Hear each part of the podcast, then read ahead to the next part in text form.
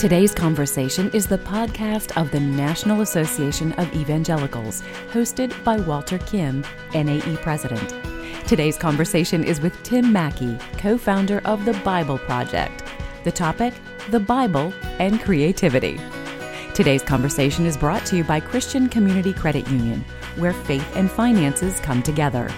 This Christmas, pay with a purpose using the credit union's credit cards. Our cards give back to missions and earn rewards with every purchase. Visit mycccu.com slash NAE to learn more. That's mycccu.com slash NAE. The credit union is an equal opportunity lender. Each account is insured up to $250,000. By member's choice, this institution is not federally insured. And now, let's join in. I'm Walter Kim here with Tim Mackie, who co founded the Bible Project in 2014. Before starting the Bible Project, Tim was a pastor at Blackhawk Church in Madison, Wisconsin, and then at Door of Hope Church in Portland, where he also served as a part time professor at Western Seminary. Tim has a degree in theology from Western Seminary and a PhD in Hebrew Bible and Jewish studies from the University of Wisconsin Madison. Sharing his interests in the ancient Near East, I've known of and appreciated Tim's work for years. Thank you for joining us, Tim. Yeah, Walter, great to talk with you. So, uh, the Bible Project probably doesn't need much of an introduction, but let me say it's a multimedia company that helps people experience the Bible as this unified story. It has over 2 million subscribers on YouTube, over 180 million video views, and it's translated into how many languages now, Tim? Uh, yeah, you know, I think the last update meeting I was in uh, 27, uh, but kind of every month the number keeps moving forward. So, Tim, clearly these videos and podcasts are a significant resource for Christians. Did you ever actually imagine that it would become what it is today? Um, no, not at all. no, no. Uh, I mean, you, you know, whenever you start a, a project, one hopes th- that it succeeds if you think it's a cool project or you believe in it. But uh, um, no, we just kind of we'd had a pretty simple idea based on uh, some things. I'm happy to share the story, but some things that we, my friend Jon and I, had done in the past, and uh, but it really was just kind of a harebrained idea, making some short videos about biblical theology. Yeah, amazing. Okay, well, let's step. Hoping somebody would like them or find them useful. right. yeah. Well, clearly a lot of people have. yeah. So let's step back a little bit and get a snapshot of who you are. How, how, how did you come to faith?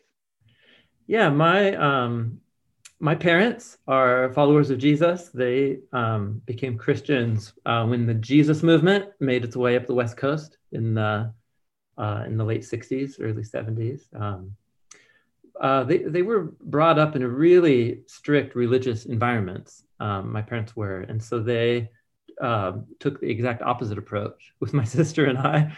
Uh, so they weren't that heavy-handed. You know, our family attended church, but uh, they really wanted my sister and I to discover uh, following Jesus for ourselves if we were going to. And so, um, after a long journey of thinking anything to do with Jesus was the stupidest thing in the world because it's what my parents did, uh, I um, was kind of confronted with Jesus and who he is and his story through an outreach ministry to skateboarders in Portland, Oregon. It was a, uh, a church that opened a skate park and in the evenings uh, would open it up to the community. And then halfway through uh, the night session, um, they would turn off the lights and somebody would stand up and give a short talk about Jesus, one of his teachings or a story about him. And um, to skate the park, the second half of the night, you had to sit through the talk. so that was kind of the rule. And uh, so there you go. So, uh, you know, it was a dry place to skateboard in Portland. And so I went for most of my late teen years and was just weekly exposed to the stories about Jesus. And they did a number on me. Uh, so that by the time I was almost 20, uh, it just was unavoidable. Uh, Jesus was unavoidable to me. And so that was kind of my big life trajectory shift when I started following Jesus. That's such a cool story and innovative ministry that reached Yeah. out to you. Yes, absolutely. So people become followers of Jesus. You became a follower of Jesus, but specifically, how did your passion for the Bible and your desire to help other people understand it, how did that develop? Yeah, well, yeah, God's strange providence, I suppose. So that skate park uh, in the back lot of the church was also across the street from uh, one of the main uh, Christian Bible colleges in uh, Portland, where I grew up. And so um, I, I, had a number of friends who we had all were skateboarders and had kind of start, started following Jesus or become Christians around the same time. And a number of them were signed up for classes. Um, and I was asked to like lead a Bible study for junior high skaters. And like, I had no clue what I was talking about. And uh, I didn't have any college aspirations at the time. It was just, it was really quite as simple as my friends uh, signed up for classes over there across the street. Um, I have to teach this Bible study. Oh, and they have like a class called Introduction to Studying the Bible. and so I signed up for classes. And uh, both the community, that ministry community around the skate park, and then uh, a, a, few professors uh, that just like brought me into the wonderful world of biblical literature. Uh, and really, it was like, I think it was my early 20s, my brain was actually finally turning on, and uh, mm-hmm. the whole world, uh, just learning in general. I had never expressed much of an interest in that, but uh, but specifically uh, uh, following Jesus and understanding the Bible, the history, culture, language, the literary art, the whole thing. It was mm. like became my gateway to understanding the whole world, and uh, mm. so I got hooked on biblical studies from my from the first, and I majored in it in undergrad and for all the other too many years that I went to school. But yeah. uh, so, but but really, it was the this handful of professors who just introduced the Bible to me in ways that I had never even thought to imagine it before. As it was just became the most beautiful, exciting thing for me to learn about. Hmm. So you mentioned a number of things about the Bible, its literary mm-hmm. context, the world that opened up to you. Yeah. But um, you did this PhD in Hebrew yes. Bible, Jewish yeah. studies. What were your particular research interests there? Yeah. Well, um, you know, so at, at Multnomah was the name of, of the college. Um, uh, it was kind of a, a, general degree in Bible and theology, but I, I did major in biblical languages. Once I um, got hooked on Greek and Hebrew, there was no going back. Um, and so I went to seminary, also in Portland at Western Seminary, and did more exegesis and and church history and theology. But I really wanted to, by that point, gain a skill set, like a really rigorous skill set for doing language, history, cultural background type of, of research. Um, but the key issues for me actually were about the later stages of, um, of the Bible, especially for the Hebrew Bible, the canon formation, the manuscript history, and the compilation uh, of the Hebrew Bible, and then how that formed so much of the context in the Second Temple period for the birth of early Christianity. So, kind of that overlap has always been kind of my area of special interest. Um, hmm. so, I did my dissertation on uh, the manuscript differences between the Greek Septuagint uh, and the medieval manuscripts of the book of Ezekiel in Hebrew. And uh, but but for me, it was all a question of what was going on when uh, at the latest stages of the compilation of the Hebrew Bible. And um, to me, those are actually really important questions for Jews and Christians and anybody to be asking about where the Bible came from. So. In, studying at uh, a secular university, you did your PhD at University of uh, Wisconsin Madison. Yeah. Uh, describe what that experience was like. I mean, you, you said you went to Multnomah, this Christian environment, and of course yeah. seminary, yeah. Uh, distinctly Christian environment. And yet, when you're doing this PhD work and you're exploring issues like the Septuagint and the formation yeah. of the canon, yeah. Um, it, at a place like Wisconsin, d- describe that experience. Was it very different than the approach that you uh, had in Multnomah? Was it hmm. similar? And yeah, interesting. Yeah, it was different. I mean, it was uh, it was not a religious studies department. Uh, so the Hebrew Bible department kind of existed as a cross between the Jewish studies department at University of Wisconsin and the language department.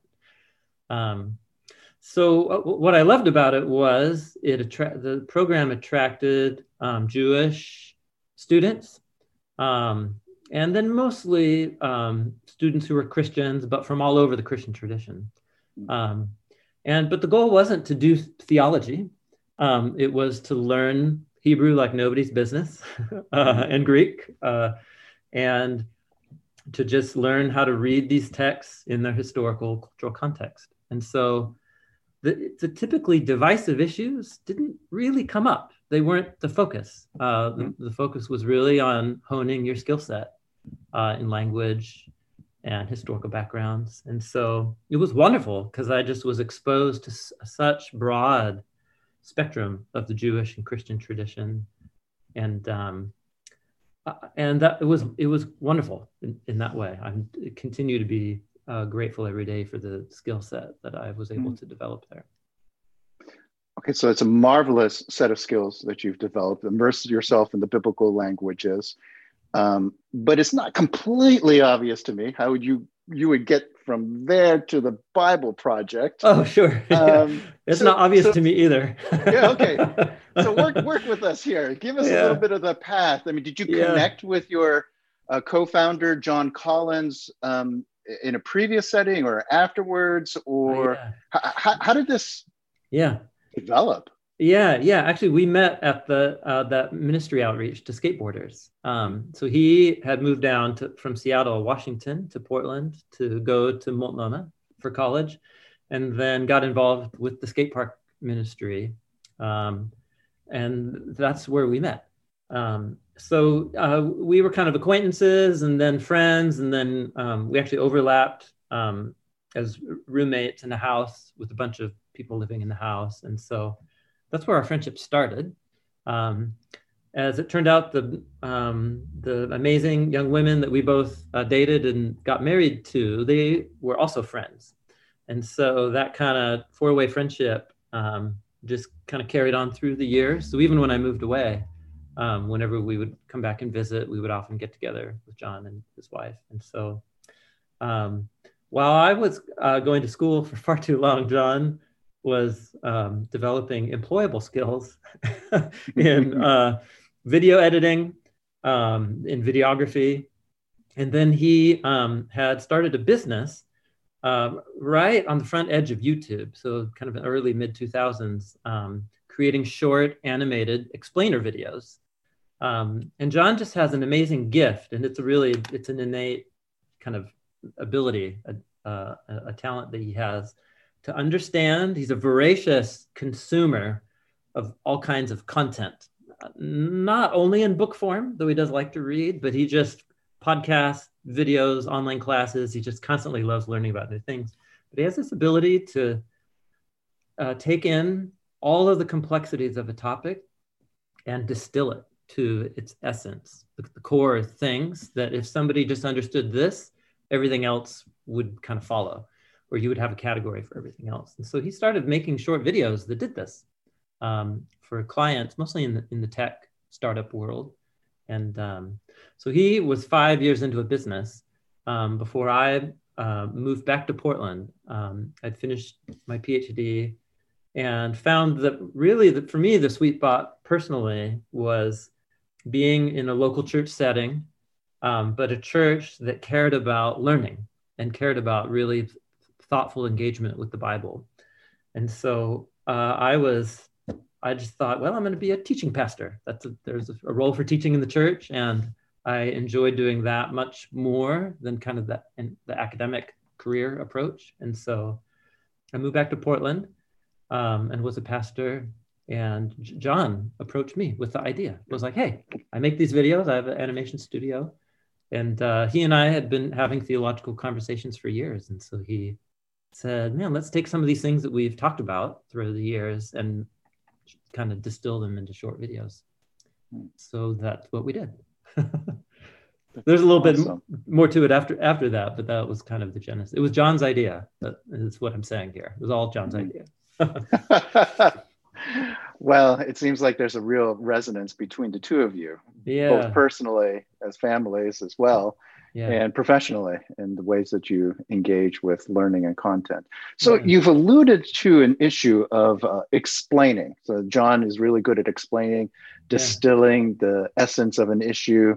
That once you understand that essence, you're able to therefore build upon that, and other things make sense. Mm-hmm. Um, is that was that the problem you were trying to solve about the Bible, like the need? Uh, to uh, distill the essence of something, or was there some mm. other particular problem that you saw with the church's engagement with the Bible that you were trying to solve?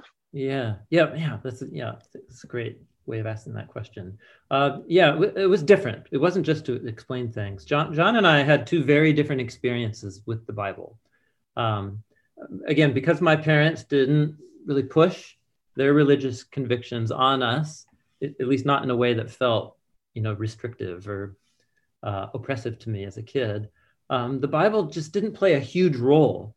Uh, in I didn't read it growing up. My parents didn't make me read it, you know, or memorize it, that kind of thing. And so, for me, I was coming at it all pretty much fresh uh, in my early twenties. Um, I was reading the Bible, most of the Bible, for the first time in my early twenties, and it was again in that context of the skate park and those amazing teachers I first had. It was all just awesome. Jon had the opposite experience where um, the Bible for him was a part of this worldview package that his mom tells me um, never made sense to him. the, the, the, the version of the Christian belief and message he just always had questions about, apparently from a very young age. And it's just he's inquisitive and wants to understand how things are reasonably coherent and how all the pieces work together. And so that's why he went to a Bible college was because he was kind of at this point where if I'm going to believe and live this, I need to really understand how it works. And uh, he'll tell you he walked away from Bible college more confused. Hmm. And, and not because of a spirit to deconstruct Christianity. He was literally just trying to understand it. And the Bible became uh, an obstacle hmm. to a coherence in his Christian worldview. And so he was down for following Jesus, but the Bible was problematic for him hmm. in trying to help him build his faith. And so um, I was coming at it from this is the most amazing literature in the world. It all illuminates who Jesus is. It, it opens up the whole world before you. And he came at it with the opposite experience. And so for us, it was um, we realized that as we begin to talk and explore, that um, our two experiences with the Bible were representative for a lot of people. A lot of people find the Bible compelling, beautiful, important in very personal ways. Um, and some of those same people, or uh, a different group of people, find the Bible obscure, weird, challenging, and more an obstacle or, an, or object of confusion.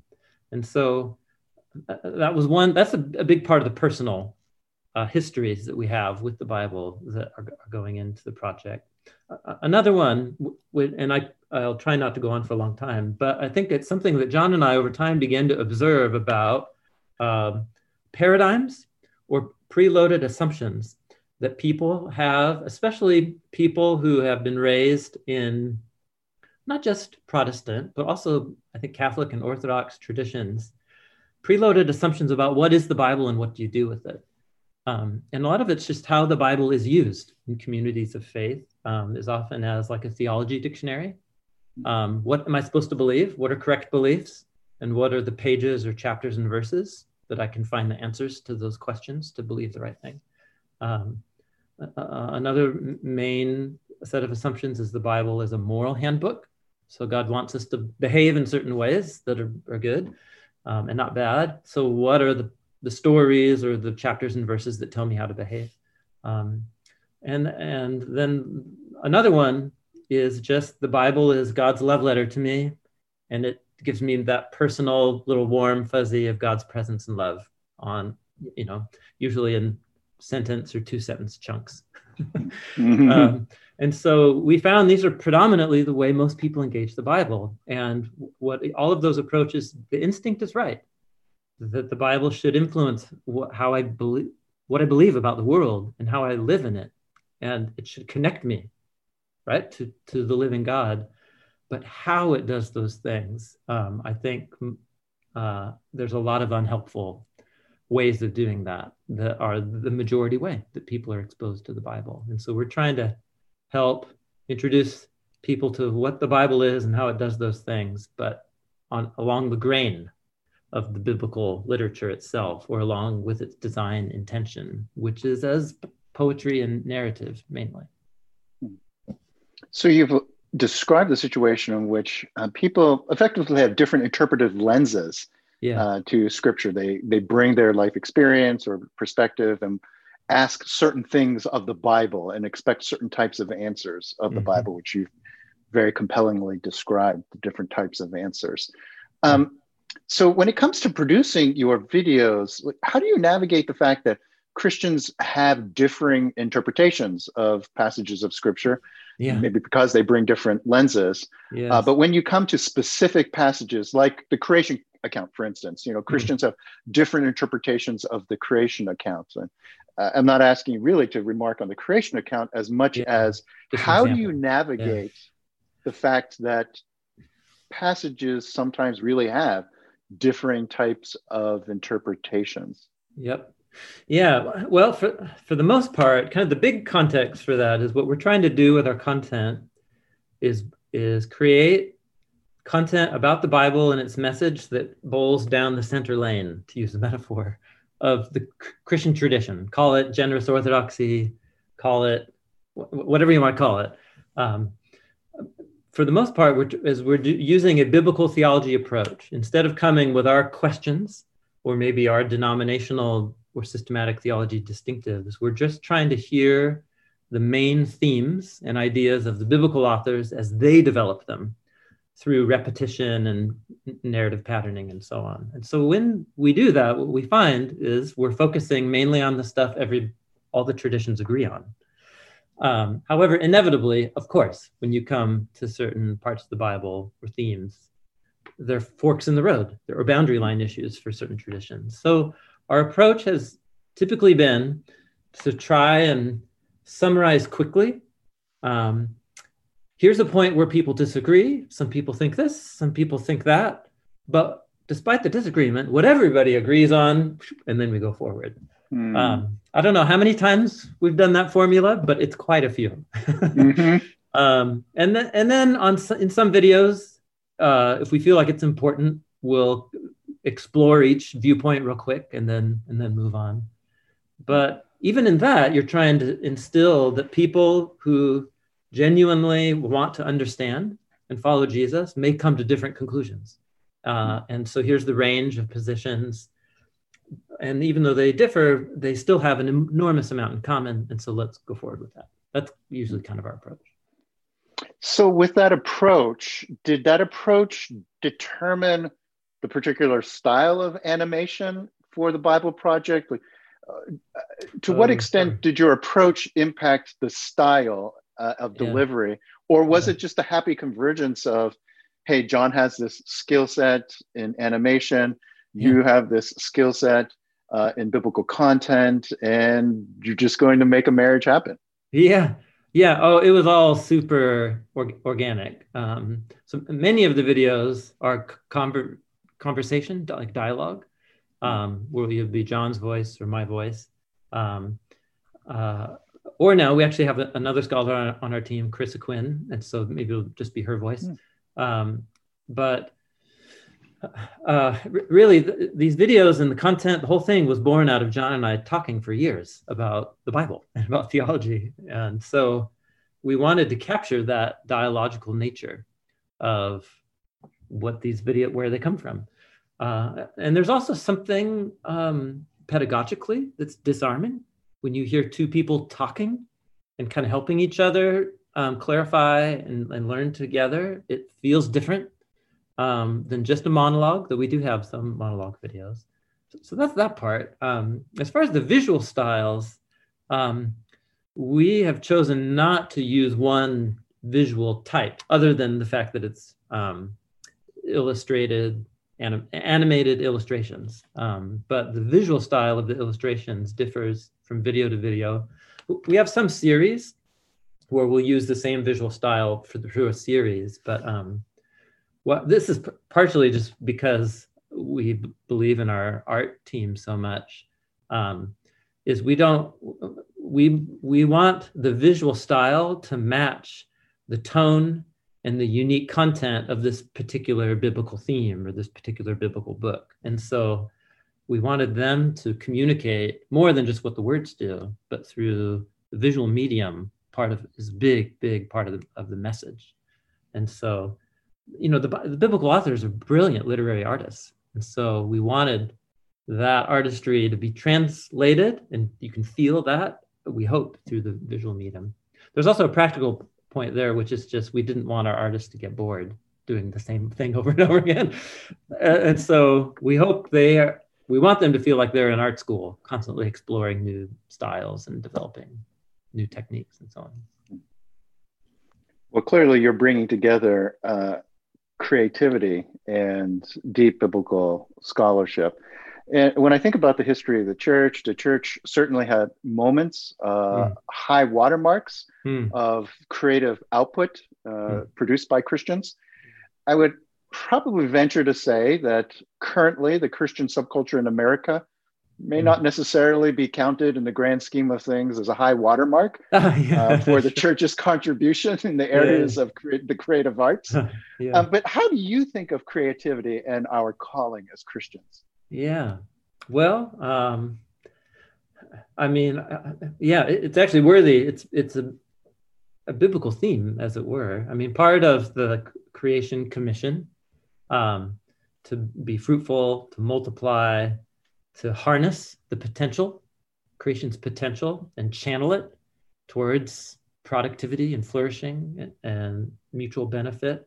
Um, it seems to me the creative arts uh, though they're not utilitarian, right, towards uh, a, a, productivity end of like, you know, artists aren't typically, you know, the ones building cities or deciding policies, that kind of thing, for how a city operates or something. Um, but uh, the, the arts are the means by which the human imagination is expanded, challenged, uh, and, and given new new horizons to, to think over. And so um, I see the creative arts as being one of the, the most important parts of any given culture, and especially in um, the Christian movement, which is so much about telling a different story about the world um, than the typical uh, institutions or powers that be in the stories they have to tell us about what's true about our world. And so the arts have always uh, been really crucial. The fact that biblical literature is what it is uh, is a testament to the fact that it was birthed very much as a, a movement of literary art, uh, representing the things that God was doing on the ground in, in the life of Abraham's family and in the movement of Jesus. So, uh, so I, I have a hard time being concise when we're on topics that are really interesting to me. So, uh, one thing that's been our experience, um, um, m- most of our artists on our art team um, uh, have are pretty familiar with the Bible, though not everybody. And um, our actually our art and design team is probably um, you would, uh, the most diverse spiritually group of people on our team in terms of their own backgrounds with uh, Christianity and so on. And I've we've actually found that to be a huge asset because um, uh, many of them didn't grow up on Christian religious media. They wouldn't even know Veggie Tales if they saw it. I mean, they could read it like, oh, that's Veggie Tales, or, but like they didn't grow up on it. And so I found that to be a huge asset where um, they don't know what Christian religious media looks like, different than anything else. And so they just want to make stuff that looks cool and that is inspiring to them. And so I hope that that's uh, um, reflected in what we're doing, that we're just trying to explore a different kind of visual medium than has, has been typical in our cultural setting. But again, that wasn't something we, I mean, I guess we kind of aimed on it, aimed for that. But uh, Jon's also just like a true aesthete. Like he just really cares about good art and a bit of snob that way. And so he, he wouldn't tolerate cheesy religious art. That's awesome. I suspect yeah. you're kind of a snob when it comes to biblical languages, though. So, you know, uh, yeah, sure, that's right. Or call it con- connoisseur. You, you, care about yes. quality and things being done the right way. Yeah, that's right. That's, that's great. yeah. So, um, I, I'm speculating here, but I want you to draw this out. Uh, you know, pre-pandemic, post-pandemic, what you're doing at the Bible Project seems like it would have been equally applicable uh, yeah. before and after because of the medium that you've chosen to work in and through. Mm. But is that the case? Have you noticed any shift in the ways that people have um, mm. engaged with your material mm. during the pandemic? Um, yeah, no, you're you're totally right. Your intuition is is correct there. Um, it wasn't something that we planned necessarily, but it just so happened the main medium and platform that we're using is both YouTube and then just online delivery. Um, and uh, we are able to give away all of this content for free and with no ads or no paywall or subscription, you know, payments. Um, because from the beginning, and again, this was Jon's idea of uh, starting um, kind of a, a, micro patron model, which is if you find the videos helpful, hey, donate a few bucks and help us make some more. And uh, when the number of people uh, begins to grow, it creates a pretty stable base to be able to build an animation studio. And so that's what's happened over time. So what we found was, yeah, in pandemic era, uh, where people are at home more and looking for more content to either learn on their own or to learn with uh, friends or family, uh, we've totally noticed that. Um, so we've seen a, a, large amount of momentum and growth in our audience uh, and growth in the number of people who are learning about the Bible Project and getting behind what we're doing. Um, so it, it felt like a very providential kind of experience that we couldn't have planned.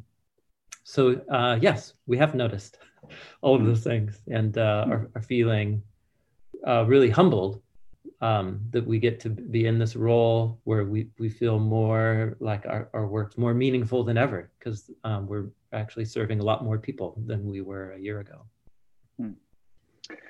That's all very encouraging to hear because um, clearly your material is scratching an itch. Um, it's really helping people understand the Bible in a way that's very engaging. It's bringing things mm-hmm. to life. It's uh, truly a, com- a, contribution to mm-hmm. the life of the church at this particular time, um, as well as I'm sure those exploring faith who mm. are wondering where do you even begin um, mm. to understand this crazy book, the Bible, which yeah. is in the yeah. you know, categories yeah. that seem so foreign to me, and yet you've yeah. just produced a set of videos that make it extremely accessible. And I've discovered that um, with people who are um, not raised in the Christian tradition, are not Christians that I've shown this video to, and all mm. of a sudden mm. it's uh, clicked like, oh, so is this what Christianity is?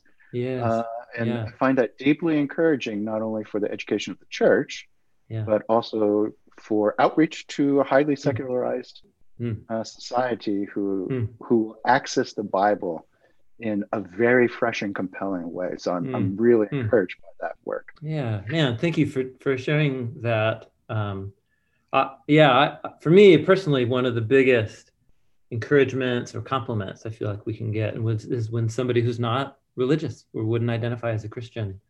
Um, one, if they at least find it interesting, like, oh, now I understand what my aunt or uncle believes, you know, because they're a Christian.